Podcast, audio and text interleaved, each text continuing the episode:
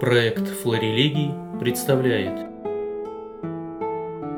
Семинар научного центра истории богословия и богословского образования.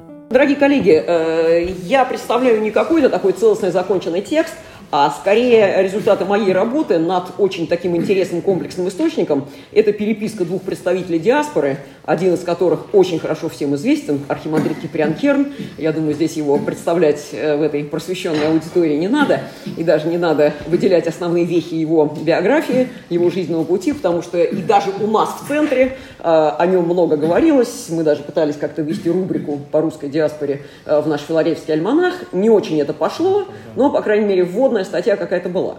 Может быть, сейчас там пойдет вот в связи с каким-то новым, с 20 годом. Да? А, это первое. И что это за комплексный источник переписки, архи, переписка Архимандрита Киприана и а, второй личности, которая, наверное, менее всем известна, а, это русский бенедиктинский монах, иеромонах, вернее, Климент Лялин. Ну, он тоже личность не совсем а, безызвестная. А, про него, например, есть несколько статей отца Антония Ламбрахца, небезызвестного всем, э, насельника Шевитония, и отца библиотека, и отца архивариуса, и, по-моему, еще чего-то, чего-то, чего-то. Ну, там один из активнейших, э, из активнейших личностей. Ну, кроме того, вот этот отец Мишель Парис там про него писал. Э, ну, и вообще, когда говорят о связи Шевитония с русской церковью, вот отец Климент Лялин, как издатель многолетней Реникона, небезызвестного, он тоже присутствует. Но все-таки он личность не такая известная, как э, отец Киприан. Ну и тем паче судьба, конечно, русского католика, русского бенедиктинца, она сама по себе интересна. Это первый посыл. Э, этот комплексный источник, он, состав, он мной составлен был из двух архивов. А первый – это архив Свято-Сергиевского института в Париже, э, где в основном, конечно, были письма э, иеромонаха Климента Лялина, адресованные отцу Киприану Керну. А, и всего три таких очень слепых э, копий э, с ответных писем отца Киприана Керна. Когда он печатал на машинке, он себе оставлял второй экземпляр. Но машинка плохая, поэтому второй экземпляр, там можно что-то с трудом увидеть. Но потом удалось э, в Шевитоне найти письма как раз отца Киприана Керна, и даже больше. И поэтому вся переписка, она составилась из 48 писем, 21 письмо отца Климента Лялина и 27 писем отца Киприана Керна. Конечно, в ней есть лакуны в этом э, комплексе. Это видно по каким-то упоминаниям, вопросы, на которые не получены ответы, и наоборот, ответы э, нельзя найти вопросов. Но, тем не менее, лакуны, они не умаляют значимости того, что сохранилось. А, это первый посыл, и переписка у меня уже в наличии полностью где-то полтора года, ну, может быть, год, э, но я ее готовлю к публикации, но так как она пять авторских листов без комментариев и без вводной статьи, ее надо было только набрать, тем более они постоянно э, переходят там на греческий, на латинский, на французский, на немецкий, иногда на английский. Э, и, сами понимаете, сокращенная рукопись французская очень трудно расшифровывается. Э, и поэтому там какие-то у меня остались небольшие еще э, такие пробелы. Но, в принципе, все уже расшифровано. Ну и, во-вторых, конечно, комментировать очень сложно, потому что аллюзии на какие-то личности, на какие-то события, на какие-то статьи, которые далеко не всегда лежат на поверхности. И даже некоторые, ну, может быть, второстепенные личности, до сих пор я еще их как-то, так сказать, не вывела. Но я ее готовлю к публикации, уже есть договоренность с вестником э, Екатеринбургской духовной семинарии, который один из немногих журналов берет большие источники к публикации. Ну и поэтому они ждут, и вот как я ее там докомментирую, э, будем публиковать там в одной или нескольких номерах. Но почему еще стимулирован был этот процесс? По понятным причинам 2020 года. Э, дата русского исхода и вот сейчас будет конференция в Московской академии духовной, так и называется она «Русский исход», и пленарное заседание посвящено этому. Ну и на меня немножко так подружски надавили из Московской академии. И э, доклад туда по э, жизненному пути вот этих двух представителей, ну, надо было представить. И поэтому это стимулировало меня и на написание нескольких такого цикла статей а, по этой переписке. Ну и вот сейчас я пытаюсь как-то несколько так, представить такой черновой набросок монашество и ученость как призвание на примерах этих двух личностей. Я думаю, фокусировка внимания на монашестве и учености не вызывает удивления, потому что для архимандрита Киприана это вообще больная тема. А, ну и для ермонаха Климента Лялина, как насельника Шевитонского монастыря, который у нас всегда ассоциируется вот с таким сочетанием монашества и учености, а, тоже, я думаю, не вызывает сомнения. А, но в этой переписке я должна сказать еще очень много тем. Некоторые из них так фрагментарны, некоторые более развиты. Ну, например, отношение к Хомякову. Вот из того, что вот нас как-то может интересовать, да, а, отношение к каким-то представителям русского богословия, отношение вообще архимандрита Киприана к э, дореволюционной духовной школе. А, оно менялось на протяжении всего периода времени. И вот то, что а, два этих представителя русского дворянства, э, оба не были никак связаны с э, русской богословской ученостью дореволюционной, смотрят на это из дали русской диаспоры, это само по себе очень интересно. А, но, тем не менее, много, конечно, здесь и про межконфессиональные контакты, э, тоже очень непросто к этому относились. Э, у иеромонаха Климента Лялина свой подход, иринический метод, э, иринический путь, которым он пытался идти к единству церкви. Тоже, конечно, там очень много вопросов и дискуссий связано с этим. Отец Киприан очень болезненно относился к межконфессиональным диалогам. Он очень жестко отказывался участвовать в любых так сказать, каких-то экуменических мероприятиях, а, и даже а, когда его записывали в качестве докладчиков, ну, не спросив его соизволения, он довольно жестко отказывался, вставая даже в какую-то такую позу и конфликтуя с представителями, с другими представителями э, русской там, иерархии, диаспорической и так далее. А, ну вот еще раз говорю, сейчас я пытаюсь внимание сосредоточить на понимании сочетания учености и монашества э, во взглядах этих двух представителей. Про э, жизненный путь архимандрита Киприана, я думаю, там говорить не надо, я на этом не буду останавливаться, про это писалось много. Ну, единственное, что вы должны помнить, что он действительно представитель дворянства, это важно для этой темы э, и очень интересного происхождения. Да? Папа там шведский э, дворянин, мама из среды старообрядчества, и вот это сочетание тоже на отце Киприане очень так как непросто складывалось. Что касается э, Ермонаха Климента Лялина, хотя тоже про него, конечно, писали много, и вот здесь на что-то я ссылаюсь, в статье на что-то нет, сейчас устно повторять не буду, э, но все-таки пару слов про него скажу. Ну, во-первых, э, он почти ровесник отца Киприана, у них там разница в полтора года, два года.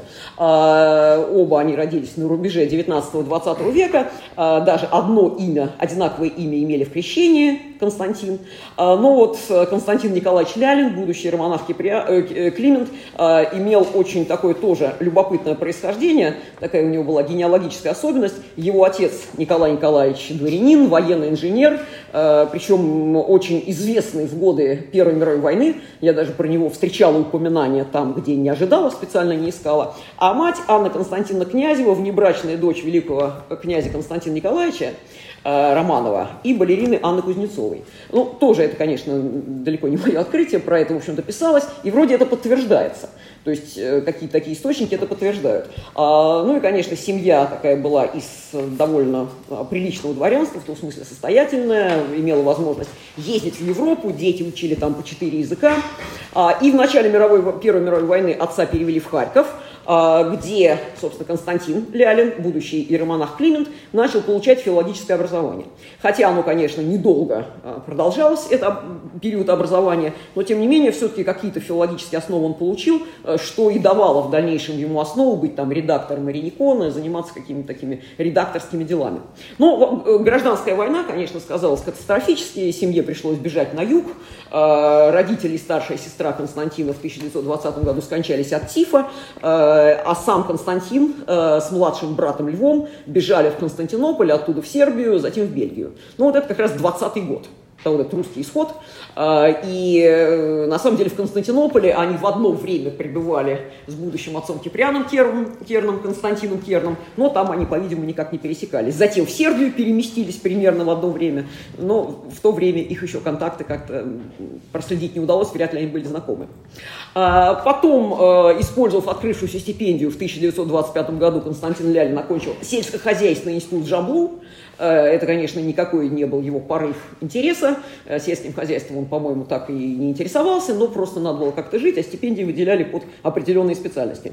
И хотя получил все-таки специальность инженера-агронома, но так никогда и не использовал, а для него были более важны его духовные искания, такие очень мучительные. А, и вот эти искания как-то он не смог их удовлетворить в рамках русской диаспоры, хотя пытался, там были у него попытки как-то связаться там с русской иерархией, войти в какие-то круги церковные, но либо у него была некоторая такая предубежденность, может быть, тут дворянство какое-то его сказывалось, как ни странно, никак он под крыло митрополита Антония Храповицкого не подклонил свою главу Э, да, все-таки тут какие-то дворянские связи, э, может, могли бы помочь содействовать. Но в результате в августе 26 года он принимает католичество. А вполне возможно, что определяющую роль в этом, э, и, конечно, это обаяние на него действовало всю его жизнь, э, встреча с отцом Ламбером, Бадуэном. Ну, понятно, что эта личность э, очень в то время в диаспоре известная, не только в католических кругах, но и в православных. Один из наиболее таких, наверное, вдохновенных, не просто значимых, а вдохновенных представителей литургического возрождения в католической церкви. И, конечно, бенедиктинские монастыри в этом возрождении сыграли очень большую роль, ну, это, в общем, тоже всем известно. А, и сам а, отец Ламбер Бадуэн и его единомышленники, а, которые активнейшим образом стремились к контактам с православными, но я не хочу сказать, что увлекали их в католичество, но тем не менее, считая личные контакты наиболее эффективным путем к единству, может быть, это тоже вот и привлекло Константина Лялина в их круги. И будущие шевитонцы, тогда еще шевитоне не было, еще до учреждения обители выработали свои принципы, ну, по крайней мере, как они их заявляли, исключая какой бы то ни было прозелитизм и попытки купить православных э, какими-либо путями, они искали способы общения, которые позволяют установить как можно более глубокие связи, сблизить души и сердца в атмосфере доверия и любви. Ну, это цитата, э, не от себя я это говорю, э, поэтому за, как хотите, так и принимайте. И, конечно, для многих русских беженцев, которые там пережили э, катастрофу, гражданскую войну, э, потерю близких, потерю родины, э, вот это такое душевное отношение, оно вполне возможно было утешением, привлекало, особенно если беженцы так и не смогли войти в круги, духовные круги русской диаспоры. Ну и более того, немалую роль например, для Константина Лялина сыграло убеждение отца Ламбера, что Запад должен отправиться в школу Востока учиться у Востока, ну, не в смысле подражания э, внешним формам какой-то такой нарочитой внешней византинизации церковного обряда, ну, а в смысле сближения в душах, примирения в духе и сердцах, стремления узнать, понять, оценить, полюбить наших отделенных братьев и проникнуться уважением к ним. Ну, вот выражение, конечно, отделенных братьев, оно э, вызывает определенные размышления, ну, и таких, конечно, можно э, настораживающих выражений найти много и у отца Ламбера, и тем более, более у последующих э, поколений шевитонцев. Но, тем не менее, само движение литургического возрождения, э, которое, как мы понимаем, в конце 19-го, начале 20 века заметно как в Западной Европе, в католичестве, так и в России, может быть, не менее заметно, это сближало. И вот, собственно, те, кто как-то интуитивно это чувствовал в России, но не успел э, никак вот, осмыслить это скажем так, в православном контексте, в, на Западе это видели более э, рельефно, более значимо. Но еще раз говорю, это предположение, потому что, конечно, ни один Климент Лялин присоединился к католичеству вот в 1920-х годах, годах. Только в 1926 году, ну, я там только человек пять нашла, кто именно вошел вот в эти будущие шевитонские круги бенедиктинские. А поэтому, по-видимому, какая-то это была все-таки такая, э, ну, отчасти заметное явление.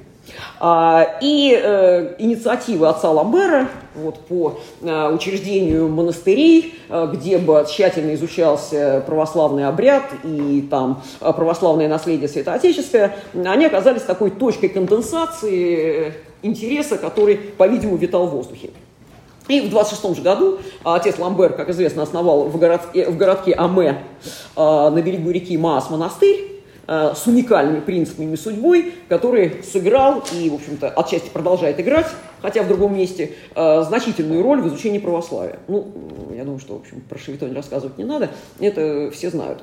А в 1939 году монастырь э, перемещается и обосновывается в Шевитоне, собственно, в предгорье Харден, а, ну и в каком месте находится ныне, ну и продолжает свою активную деятельность. И отец Константин, будущий отец Климент, простите, Константин Лялин, около двух лет преподавал английский и немецкий, э, ну, благо, четыре языка он знал очень хорошо, э, в школе аббатства э, МРСУ, затем в 28 году поселяется в монастыре Аме, принимает монашество в честь Климента Римского, это тоже очень показательно. У него есть даже такая статья, посвященная святому Клименту Римскому и его значению вообще, скажем так, в христианстве в целом, а, и становится насельником этого бенедиктинского монастыря. Ну и так как монастырь с первых лет своего существования, ну, по крайней мере внешне это заметно, ориентируется на ученую деятельность, хотя сами насильники это по-разному осмысляют, связь монашества и ученой деятельности, в частности, отец Климент, как э, будет понятно из дальнейшего. Ну и поэтому монастыри, э, насельники монастыря либо уже имеют хорошее образование, причем принципом было два образования. Одно образование филологическое, ну или какое-то, скажем так, историческое, но с хорошим знанием языков. Второе богословское. И поэтому отец Климент, э, который богословского не имеет абсолютно образования и, по-видимому, не очень хорошо даже ориентируется, э, хотя понятно, что являлся православным, пока жил в России, а на протяжении четырех лет, с 30 по 34 изучает богословие в Лувене, затем в Риме, что окончательно его э, подготавливает вот к этой особой деятельности, э, характерной для э, АМЭ Шевитони. Ученое, издательское, богословское и духовно-просветительское служение. Ну и в самом деле в последние, последующие годы он становится одним из наиболее активных деятелей Шевитони, э, один из главных сотрудников Иреникона. Про Иреникон, наверное, там говорить не надо, все его знают прекрасно. Вместе с монастырем и с журналом переживает все а, повороты их истории, иногда непростые и даже драматические. У них там внутри тоже было очень много а, разных точек зрения, а, дискуссий о выборе дальнейшего пути. Ну и все это он переживает. Отчасти это вот уже там в, 30 в конце 30-х, особенно в 40-е, 50-е годы, тоже можно проследить и на переписке с отцом Киприаном Керном. Ну, хотя ее надо рассматривать тоже с привлечением, конечно, статей того и другого. Потому что просто переписка, вот вырванная из контекста, она, конечно, может быть неправильно понята. А, ну и отец Климент, с одной, э, с одной стороны, человек, э, склонный к очень непростому переживанию своего христианства. Ну, понятно, что человек такого пути, э, такой там смены конфессиональной ориентации и прочего, конечно, вряд ли мог просто это переживать. А, и своего монашества, да, вот монашества э, как такового и своей привязки именно к бенедиктинскому э, направлению, э, его приводит к мучительным исканиям, переживаниям. Он неоднократно стремится уйти от активной деятельности, э, в затвор, монашеский. Ну, понятно, что не только он, да, в диаспоре у многих такое желание. Э, если уж активнейший э, владыка Антоний тоже говорит о том, что собирается на Афон, то что, что говорить о Э, более подвижных и менее зрелых личностях. А, многократно он говорит, что он бросит всю эту ученую издательскую деятельность, она э, не ведет, э, это не тот путь, надо стать на путь спасения подвязаться настоящим монахом, но это все как раз нам очень интересно. Ну и вот его выражение, что он желает быть не монахом Иреникона, а настоящим монахом-затворником, а, тоже очень интересно. Ну и в это время он тоже, несмотря на то, что приняв э, там, католичество и находясь в бенедиктинской шевитоне, э, у него э, проявляется очень интерес, такой высокий интерес, ну или глубокий интерес, собственно, к православной традиции. Ну и как дальше я уже скажу, он будет склоняться к тому, что именно православная монашеская традиция есть истинная монашеская традиция. Ну, для этого надо было принять католичество, чтобы это понять, конечно. А, но, с другой стороны, э, все желания этого эрмонаха Климента уйти в затвор, они не осуществляются. Ну, наверное, они были искренними, вряд ли он там лукавил как-то в письмах. Но, тем не менее, он продолжал активную издательскую деятельность, участвовал в конференциях, читал лекции по приглашению, причем вплоть до последних там лет своей жизни. А, и э, важная черта по воспоминаниям э, в данном случае не отца Киприана, а других представителей Свято-Сергиевского института, потому что иеромонах Климент Лялин был связан не только с отцом Киприаном, но со многими представителями корпорации Свято-Сергиевского института. Он хорошо знал и в свое время отца Сергия Булгакова, ну и в дальнейшем там был связан и с отцом Николаем Афанасьевым, и с епископом Кассианом, э, какой-то переп... ну, с отцом, э, Иоанн, э, с отцом Иоанном Мендорфом, вот недавно Шкаровский опубликовал да, письма, э, которые как раз тоже очень помогли. И э, все о нем отзываются как о человеке, который был одарен способностью дружить. То есть вот по личным таким связям он как бы у многих вызывал э, симпатии. Ну, кроме того, он продолжал тесно общаться, конечно, и с католическими богословами, э, прежде всего, которые ратовали за объединение. Ну, и, Ив Кандар, э, Кангар, э, Жан Даниилу э, и так далее. Андрей Долюбак. Э, э, есть э, его э, даже отдельные письма в Шевитоне, ну, и его копии, и письма вот, упомянутых католических богословов к нему. И, конечно, Эрманах Климента очень заботил богословский диалог Востока и Запада, ну и тревожило то, что проблемы восточного богословия а, были слишком тонки для западного мышления богословского. Он считал, что при всех а, реверансах в сторону православного богословия все-таки Запад а, не способен вместить восточной тонкости. И все-таки вот этот, так сказать, пафос свет с Востока, который, понятно, не в диаспоре появился, да, а имеет корни корни э, гораздо более ранние более глубокие, он на самом деле достаточно примитивно понимается. То есть все вот эти тонкости православного богословия и внутренних противоречий в православном богословии, они э, Западом католическим не вмещаются. Вот это его мнение, не знаю, может быть, э, Иногда это э, как бы в угоду его православным друзьям, православным знакомым, иногда может быть искренне, но тем не менее он считает, что все-таки рационализированное западное мышление не способно вместить богословские нюансы. И поэтому он прилагал усилия к публикации работ православных богословов, э, причем как э, древних, особенно мистиков, там 11-14 веков. Он считал, что и восточные и западные богословы пока очень плохо изучили этот период православного богословия. Ну, наверное, можно с ним согласиться. И поэтому, конечно, его эти интересы, они накладываются на всплеск интереса, например, к святителю Григорию, к богословию святителя Григория Паламы. Да, ну, всплеск очевиден, не только архимандрит Киприан, отец Иоанн Миндорф там и прочее, но вот целый идет комплекс статей, посвященных богословию святителя Григория Паламы. И э, вот для отца Климента Лялина это как раз там то, что надо, поэтому он э, вот здесь очень очень э, на плаву, э, со всеми имеет переписку, пытается понять э, глубину этого богословия мистического, православного, э, считаю, что это как раз пик развития православной мистики, ну, с этим, конечно, можно спорить, но тем не менее. А, и вот э, для, э, на этом основывается его собственная теория христианского единства, путем которого и явился уже упомянутый иринический метод, которому отец Климент посвятил статью, такую в нескольких номерах Ириникона, в 1938 году. А, ну и непосредственным поводом для этой статьи, которая тоже занимает обсуждение который занимает большое место в переписке а, отца Киприана Керна и отца Климента Лялина, а, явилась заметка об Ирениконе Василия Васильевича Зиньковского, ну или пресвитера Василия Зиньковского, в котором автор э, высказывает свое сожаление, что несмотря на все усилия издателей, мы все так же стоим на разных берегах без реальной надежды на воссоединение.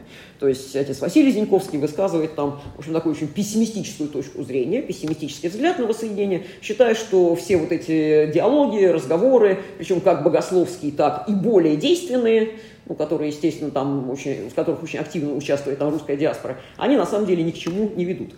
А, и вот отец Климент, который как раз стоит на другой точке зрения, а, приводит, э, пытаясь сформулировать правильное отношение католичества к православию, очень любит приводить цитаты, а, причем он приводит разные места из стихотворения Тютчева «Не поймет и не заметит гордый взгляд иноплеменный, что сквозит и тайно светит в ноготе твоей смиренной». Ну, понятно, очень известное стихотворение, но а, для отца Климента, по-видимому, это очень много значит. Он часто либо аллюзия на эти строки, либо непосредственно их приводит приводит.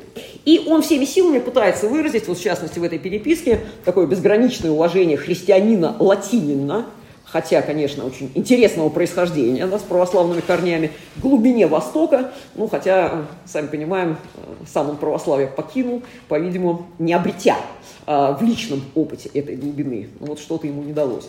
Но, однако, нельзя не заметить в этом таком подчеркнутом уважении э, к православному богословию, к Востоку, к восточной традиции, ну, некое стремление не только представить русскую мысль как таковую, но представить ее по какому-то заданному лекалу.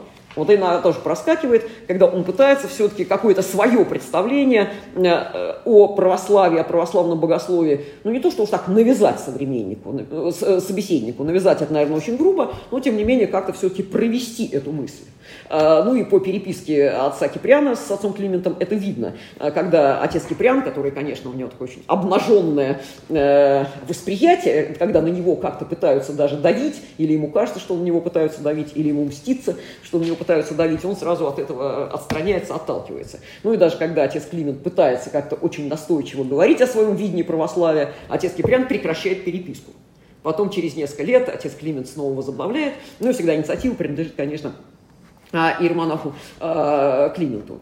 Я не буду говорить о реконструкции переписки, ну, только скажу о датировке. Начинается она в 1937 году, но это почти случайное письмо. Это, собственно,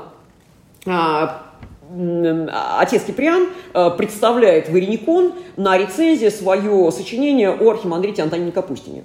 Ну, для него это тоже очень важное сочинение, и с точки зрения вот его видения ученого монашества, сочетания учености и монашества, поэтому это как раз монография, она в жилу э, темы э, доклада. Но, тем не менее, письмо почти случайное. Отец Климент, как издатель Реникона, благодарит его за такое доверие, э, говорит, что все очень ему интересно, очень здорово. Ну и затем переписка э, на 6 лет затухает, и начиная с 43-го и вплоть до кончины иеромонаха Климента в 1957 году, а затем очень скорой кончины отца Киприана, переписка, в общем, ведется.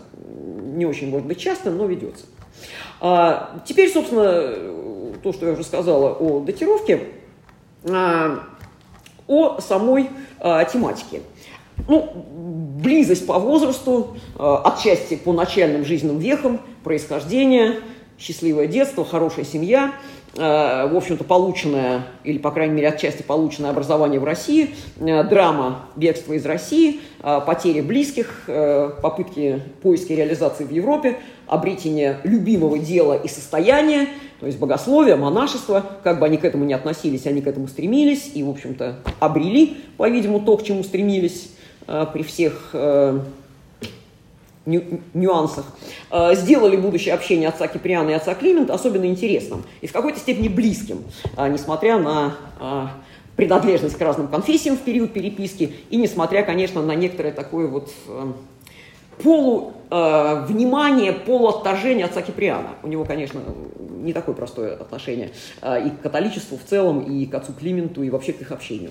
Ну и в переписке затрагиваются, с одной стороны, деловые вопросы. Они тоже, в общем-то, интересные, особенно для э, ключевой темы нынешнего года, может быть, отчасти для нашей предстоящей конференции весной, э, и вообще публикация наших русских православных авторов в Ирениконе, а, и какие-то событийные вопросы, съезды, переезды, конференции, вот эти литургические съезды, а, знаменитые традиции литургических съездов в Свято-Сергиевском институте, а, и а, съезды какие-то, посвященные русскому богословию в католических там местах, монастырях, а, возможность уточнить какие-то вопросы из истории Шевитони, из истории Свято-Сергиевского института, отношений внутренних в русском зарубежье. Это все, конечно, тоже интересно, но еще раз говорю, это нюансы. Еще более интересно содержательные вопросы, из которых я вот попытаюсь сейчас обратить внимание все-таки на монашество в его восточной и западной традициях и богословской науки в истории и современности. А, Причем основное внимание я обращу на первое, а второе, так может быть, фрагментарно намечу. И если какие-то будут вопросы, я что-то попытаюсь ответить. А, потому что переписка, конечно, такая довольно большая. Я не берусь так всю системно изложить. Э, ну, анализ монашеской темы э, в переписке, прежде всего в видении отца Киприана Керна, следует предварить некоторыми пояснениями. Э, я думаю, что здесь для большинства это будет каким-то повторением, но тем не менее все-таки. Почему тема восточного и западного монашества столь болезненна, болезненна для отца Киприана? Ну, как потом, естественно, оказывается для отца Климента, ну, в данном случае я обращаю внимание на архимандрита Киприана. Как известно, отец Кемериан никогда не жил в монастыре. А, мало того, он принял монашество вот такое, как настоящий академический монах, а, когда преподавал э, в Бительской семинарии и все-таки пришел э, к убеждению, что ему надо принимать монашество, в дальнейшем не получив абсолютно никакого монастырского опыта, но он принял постриг э, в Мельковом монастыре, тоже известный русский монастырь, и причем даже этот монастырь привел его в ужас – да, ну, известны его записки, в частности, в воспоминаниях об отце, э, простите, о митрополите Антонии Храповицком, но не только там. Это место у него перетекает из э, разных воспоминаний э, в другие воспоминания, где-то в письмах он об, об этом пишет, в дневнике, то есть это вот для него, по-видимому, такое потрясение, когда он накануне пострига сидит в келе и думает э, вообще, на что он решается, на что он себя обрекает, а там сидят братья э, монастыря и разговаривают там, а отец э, такой-то сказал то-то, отец такой сказал то-то, и он думает, какой кошмар, какие-то пересуды, какая-то вообще бытовуха, куда он вообще внедряется, зачем ему это надо, там, как он будет с этим жить. То есть для него это вот какие-то такие потрясения очень сильные. Но, тем не менее, монашество он все-таки э, принимает. Э, правда, Это тоже для него очень непросто, потому что э, постригающий его э, иеромонах, очень известный, конечно, духовный, э, он, делая наставление э, своему постриженнику, э, говорит о том, что, знаешь, ученость ученостью, но лучше про нее забыть, а подвязаться настоящим монахом. Что, опять же, отца Киприана жутко коробит, потому что он принимает монашество для того, чтобы служить там церкви наукой ученостью, и тут вдруг такое вот разочарование. Ну, он вообще, у него вся жизнь полна вот таких, так сказать, э, он все время жил, жил вибрируя. Ну, потом, как известно, он служил там два года настоятелем русской миссии в Иерусалиме, э, где нашел единственный отклик своим вопрошанием э, в личности архимандрита Антонина Капустина. Ну, понятно, что давно уже почившего, но, тем не менее, разбирая его архив, он понял, что вот это это самый близкий человек э, для него, и потом в дальнейшем уже, э, будучи в Париже, когда ему становилось особенно плохо, он мыслями, как он пишет в дневнике, обращался к архимандриту Антонину Капустину и считал, что вот это почти единственный человек, которого в жизни он нашел, ну так не в исторических реалиях, да, так, общение через годы, через десятилетия, который ему по-настоящему близок. Ну, потом он снова вернулся, э, там тоже из русской миссии, там тоже он не ужился, преподавал в Биттеле снова, ну, из 36 года в Свято-Сергиевском институте. Ну, и таким образом он э, действительно полностью принадлежит к академическому монашеству, э, но если до революции наше академическое монашество э, хоть э, совсем со всей палитрой, э, со всем богатым запасом проблем, исканий, да, там, недоразумений, недоумений, недовольств и так далее, все-таки представляет какой-то слой – Пусть они даже там разбросаны по, монастырь, по монастырям, пусть они даже как-то между собой э, вот, пытаются найти эти связи. Ну, мы об этом много раз уже говорили, да, там Преосвященный Антоний Харповицкий в виде такого дружеского круга, да, братства ученого монашества, его последователи, в частности, Преосвященный Федор Поздеевский уже в более жесткой институционной форме, но все-таки они представляют какое-то сообщество. Они могут общаться в письмах, там, в любви, там, где-то встречаться, служить вместе, то отец Киприан, он одиночка полная. То есть он никого не может найти. А, в Свято-Сергиевском институте есть еще епископ Кассиан, да, ну вот если говорить об академическом монашестве, но им общаться сложно. А, в принципе, они единомышленники, э, и такие люди, ну, не противоречащие друг другу. Но, тем не менее, они не общаются вот так, тесно, по-братски. Да, то есть здесь он никакого такого брата, собрата, э, со... Э, так сказать, единомышленника и сотаинника, а, говоря монашеским языком, он найти не может. И поэтому он а, действительно одиночка, и его это, конечно, мучает. С одной стороны, он несет на себе все тяготы вот этого академического монашества нашего российского, оторванного, оторвавшегося от монастыря, и так или иначе стремившегося к монастырю. С другой стороны, у него, конечно, это усугубляется еще его полным одиночеством. И, э, с одной стороны, он боится монастырей, он туда не стремится. И по его знаменитой речи, да, ангелы, имущество, человечества, ну, речь известная, я думаю, что ее пересказывать не надо, там это чувствуется, его боязнь монастыря. Он, с одной стороны, говорит, как плохо монаху без монастыря, с другой стороны, представляя русский монастырь, он с ужасом думает и говорит, лучше ничего не надо. Ни монастыря и вообще ничего. А вот. Ну, это вообще характерно для отца Киприана в такие критические ситуации, говорит, вообще ничего не надо, да, то есть вот все плохо, ничего не надо. Поэтому он считает, что все монастыри, и дореволюционные русские, по крайней мере, 19-го, начала 20 века, конечно, он там вспоминает, да, что вот были монастыри, там древние восточные ученые монастыри, в общем-то, и начало русского монашества тоже там встречались ученые монастыри, э, ну, вспоминает, что даже там Троица Сергиев монастырь, тоже, конечно, пусть это такое исихасское, молчаливое богословие, но тоже богословие, конечно, все было здорово, ну, а вот 18-19 начало 20 века, все, это уже монастыри, исключительно бытовуха, исключительно какое-то прозябание, а, исключительно утилитарный подход к монашеству, и это все ужасно. Ну и э, вот в этой своей знаменитой речи, а в переписке с отцом Климентом очень много перекличек между этой речью э, «Ангела иночества человечества», я просто напомню, это речь в оккупированном Париже. Это 1943 год, в Париже темно, нет света, трамваи не ходят, голод и холод. И вдруг на акте Свято-Сергиевского института, где тоже такая некоторая стагнация, в общем-то, какие-то есть студенты и преподаватели, но часть не смогла вернуться в оккупированный Париж, часть рассеялась куда-то. И, в общем, такой э, вял текущий процесс. И тут отец Киприан, вопреки всему оккупированному Парижу, вдохновением говорит речь о монашестве. О монашестве как света литии. Ну, я пересказывать не буду, наверняка все эту речь читали неоднократно, но тем не менее, а, свет литие, то есть приобщение свету, просвещающему всякого человека, грядущего в мир, и отражение этого света, несение его миру именно монашеством. И отец Киприан понимает э, светолитие в двух смыслах. С одной стороны, как стяжание духовных даров и духовного окормления мира, Э, ну вот, собственно, да, духовничество как таковое, хотя там в разных вариантах. А второе, что для него очень важно, занятие учено-богословскими изысканиями и распространение именно религиозного знания, именно какой-то религиозной учености. А, но, э, несмотря на это, на там, боязнь монастырей, отец Киприан продолжает тосковать по монастырской братской жизни, э, которая иногда очень болезненна даже и до какой-то такой драматизма, но он мечтает об ученом монастыре, и причем идеал ученого монастыря он видит именно в Бенедиктинском монастыре.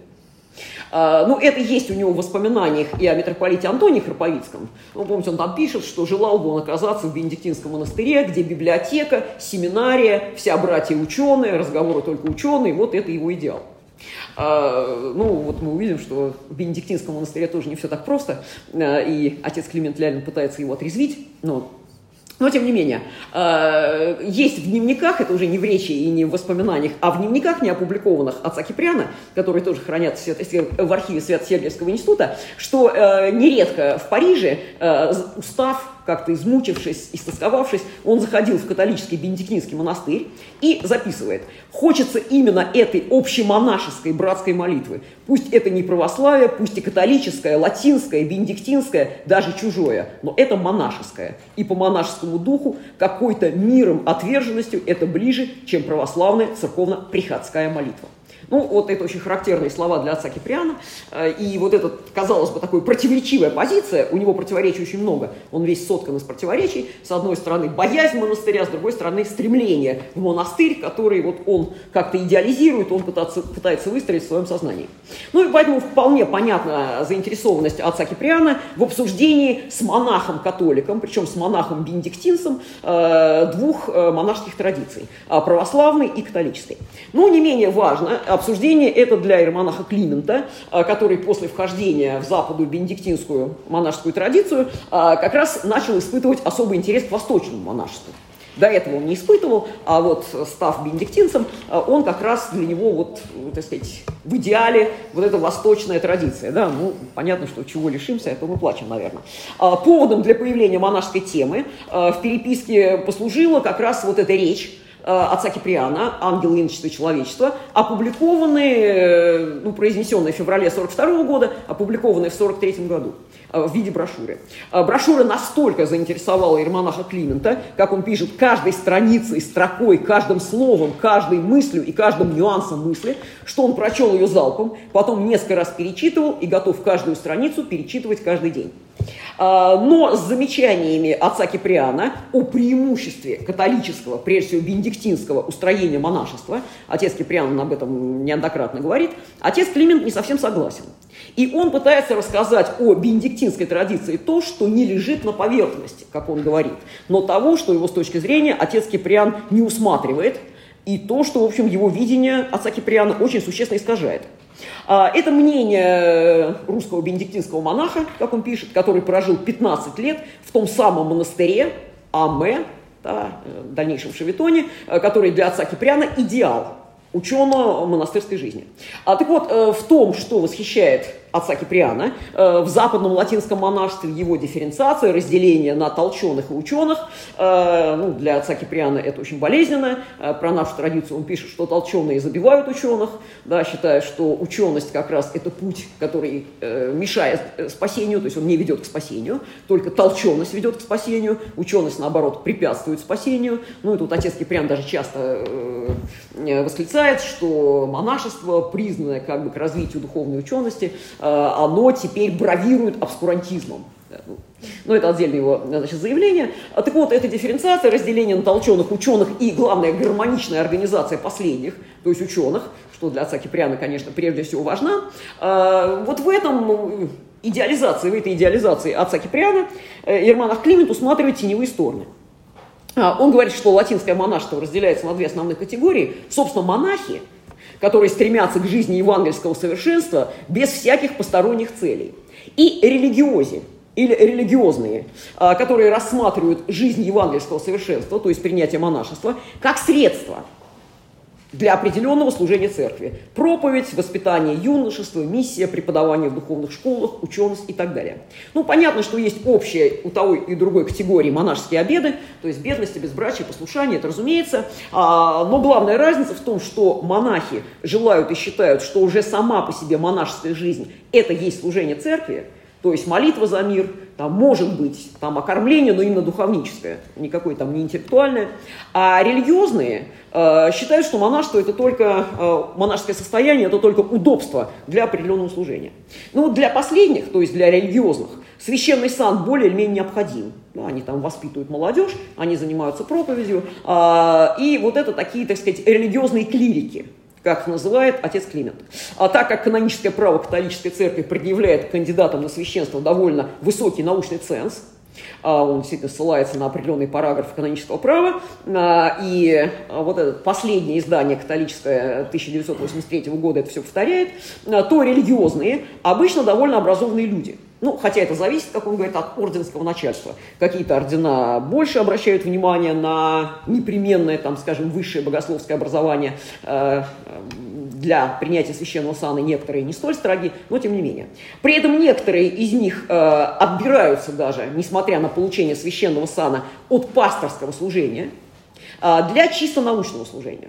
Ну, например, э, для преподавания подрастающего поколения, подрастающим вот этим религиозам, то есть для чистого служения в духовных школах. А, ну, священный сан, конечно, у них э, не отнимается, но тем не менее они пастырями как таковыми не являются, они являются прежде всего воспитаниями.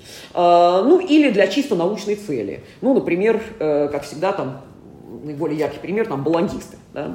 А.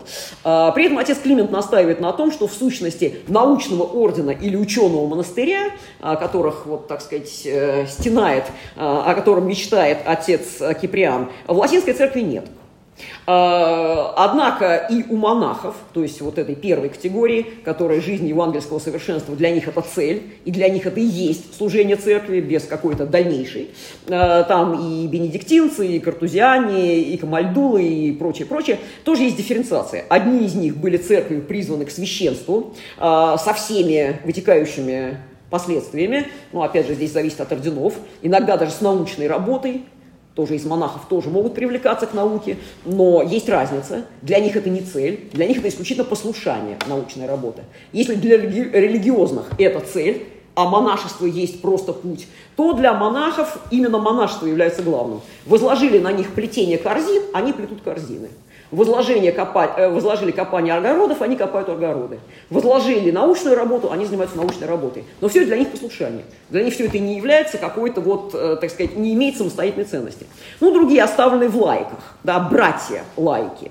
И вот как раз и назначены к ручной работе, ну и как раз отец Климент говорит, что если где-то вот таких духовных людей э, в католическом монашестве и искать, то скорее среди братьев лайков которые как раз не имеют священного сана, которые всю свою жизнь, ну, кроме ручной работы, которые уподобляются как раз монахам древности, да, плетут корзины и подвязаются. Больше у них никаких задач нет, и нет вот этих искушений учености, а, которые, как считает отец Климент, очень опасны. А, таким образом, главная дифференциация, как считает вот этот, так сказать, наш ученый-бенедиктинец, а, проведена по линии, по линии священного сана. Так вот, это светолитие монашеское, о котором пишет в своей брошюре отец Киприан, с точки зрения иеромонаха Климента, еще раз повторю, бенедиктинца, а, все же не культурное и не научное. Он считает, что то, что отец Киприан говорит, что вот есть два равнозначных пути светолития, есть э, молитва, подвиг духовный и духовничество, а есть ученое служение и именно духовное просвещение интеллектуальное, он с этим не согласен. Он говорит, что светолитие все же не научное, не культурное делание, а истинно духовное, то есть старческое. И в латинском монашестве это светолитие тоже остается, но на самом деле в тени. Вот в этом католическое монашество очень скудно.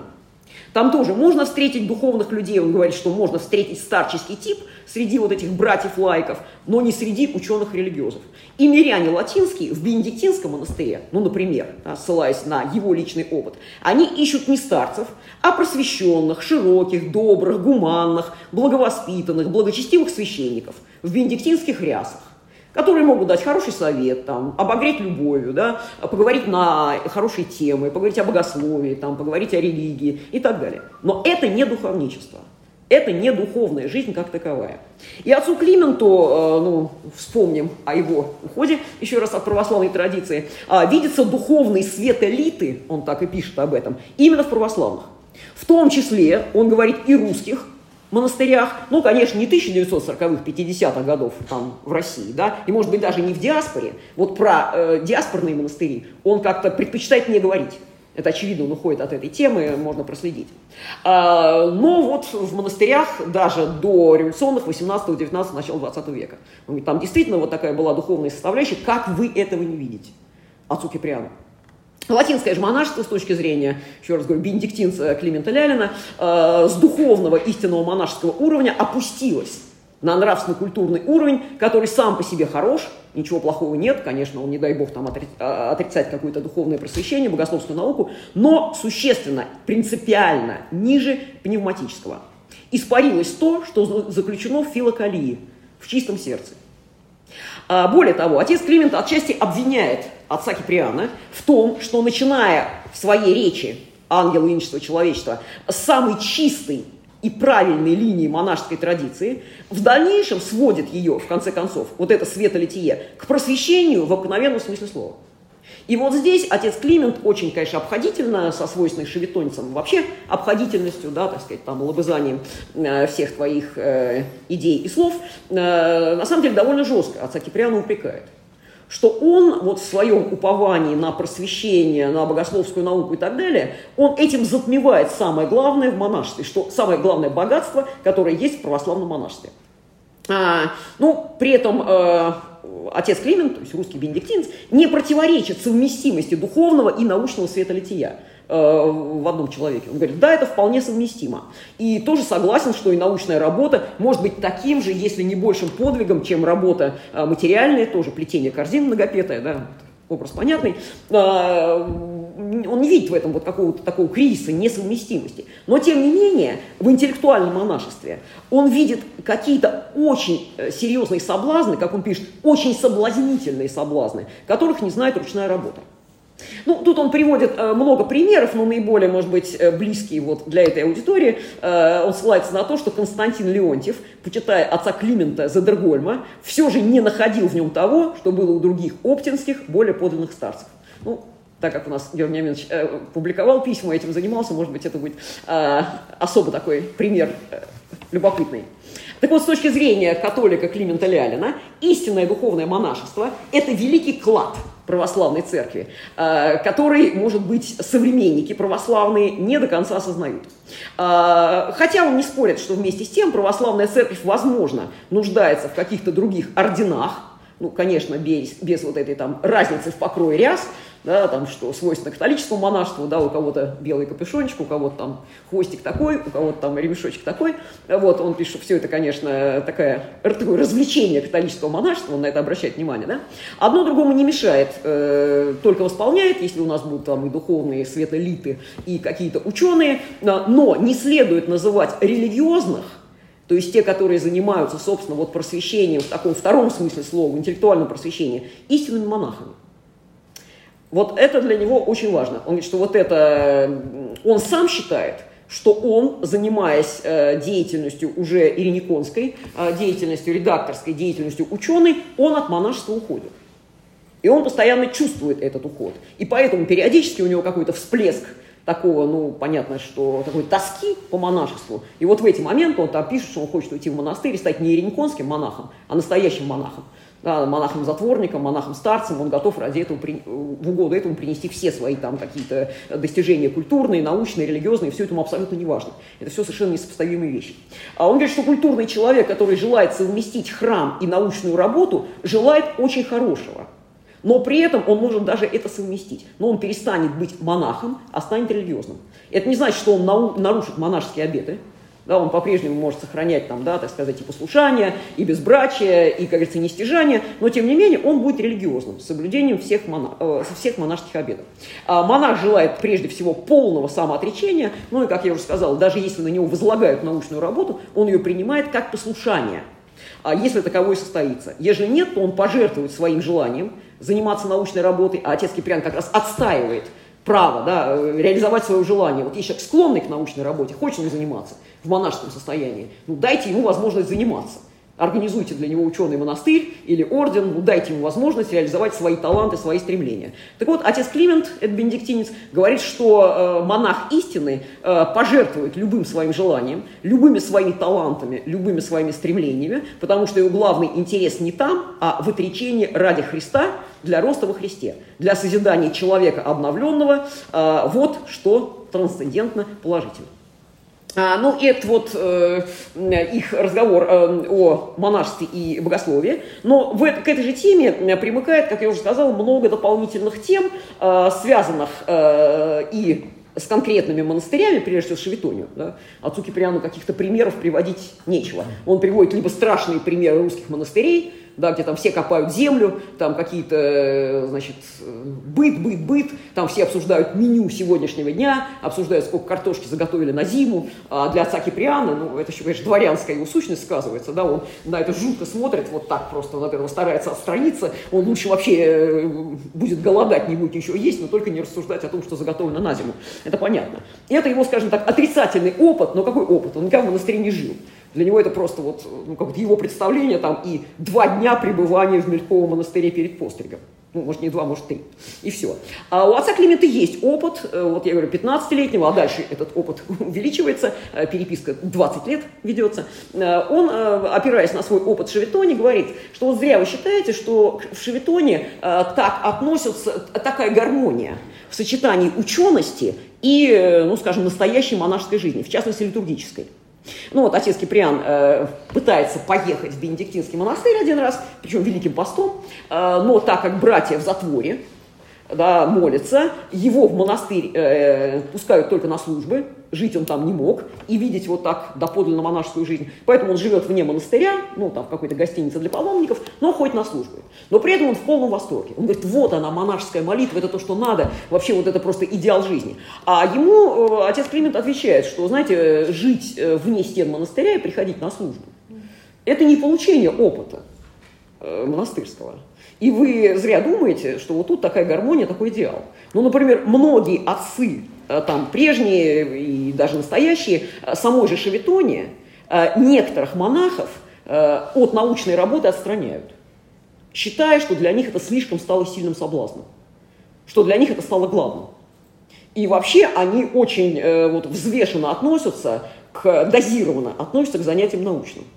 Потому что занятия научные очень соблазнительно, вот уже он повторяет вот это, это самый сильный соблазн. Да, то есть даже все остальные соблазны, какие-то там плотские и прочее, они не являются столь сильным соблазном, потому что они действуют на более низкие какие-то уровни человеческого бытия. Это самый сильный соблазн. И поэтому, говорит, даже отцы, они очень многих просто отторгают от научной работы вот, и э, считают, что это очень э, вредно этим заниматься да, что все-таки лучше заниматься какой-то простой работой, там, плести корзины, там, копать землю и прочее. Ну, еще раз говорю, это не моя точка зрения, точка зрения отца Климента Лялина. А, ну, и поэтому э, я э, не хочу так очень долго затягивать э, какой-то доклад, может, потом, когда какие-то вопросы будут, еще раз говорю, переписка она такая любопытная. И поэтому э, вот эту тему, ну, как-то заявив какие-то основные темы, э, основные тезисы, я постараюсь завершить э, конечно, не какими-то значимыми с точки зрения научной выводы, выводами, но тем не менее какими-то соображениями. Ну, во-первых, конечно, можно не соглашаться с некоторыми взглядами и поступками авторов этих лиц. Ну, вряд ли, наверное, нас так радует, например, переход там отца Климента э, в католичество, да, ну просто так, по-нормальному даже.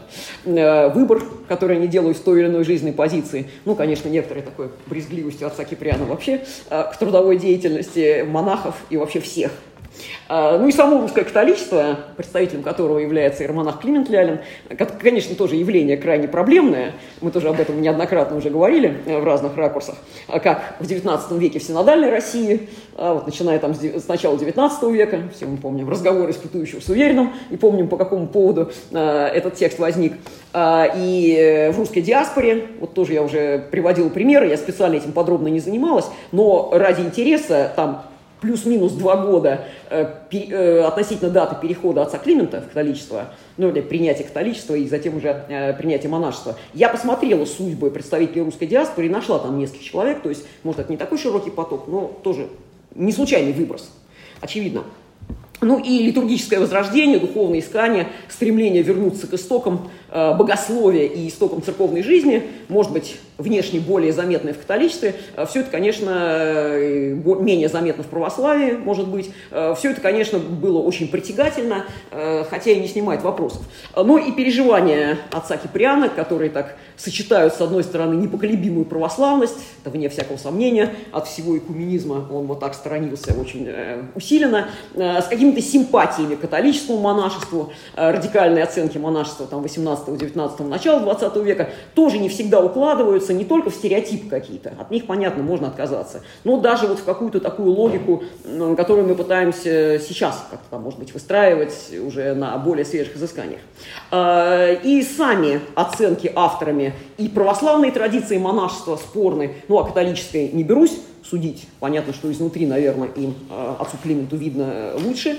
Э, и самого значения монашества как института, и монашества как пути спасения, и монашеской учености. Конечно, там много очень больных точек, и вопрос возникает на вопросе. Но, тем не менее, авторы эти с их такими мучительными исканиями, переживаниями, э, несмотря на пребывание вне России, пытавшиеся все-таки опираться на русскую традицию, там, церковную, монашескую, научно-богословскую, э, как мне кажется, э, могут служить, ну, может быть, не каким-то связующим звеном, э, таким полноценным современной русской церковной жизни и вот нашей дореволюционной традиции, потому что все-таки эту страницу никуда не выкинешь, но все-таки каким-то мостиком – потому что без этой страницы и без видения даже вот этих э, представителей нашей, э, в общем-то, традиции, выброшенных совершенно какие-то новые условия, без них мы тоже, может быть, не сможем правильно оценить и синодальную традицию – разумеется, не через их призму мы ее должны оценивать, нет. Но это тоже какое-то ее преломление, то есть какие-то ее ростки, которые прорастали в иных условиях, иногда довольно такими интересными цветами, да, неожиданными, неожиданным окрасом. Вот. Но и с другой стороны, э, наши современные какие-то проблемы, ну, как представляется, не совсем чужды э, вот их переживаниям. Э, несмотря на то, что у нас сейчас как бы все хорошо, да, и все у нас сусальный пряник на сусальном прянике. Вот. Но тем не менее, я думаю, что нам изнутри, опять же, э, видно э, вся непростота, вся неоднозначность, э, все проблемы, недоумения, парадоксы, ну, очевидно, совершаемые ошибки. Вот. И поэтому здесь, мне кажется, что вот и вся эта переписка, и вот даже тот какой-то сюжет, который я попыталась поднять, по крайней мере, не безинтересный.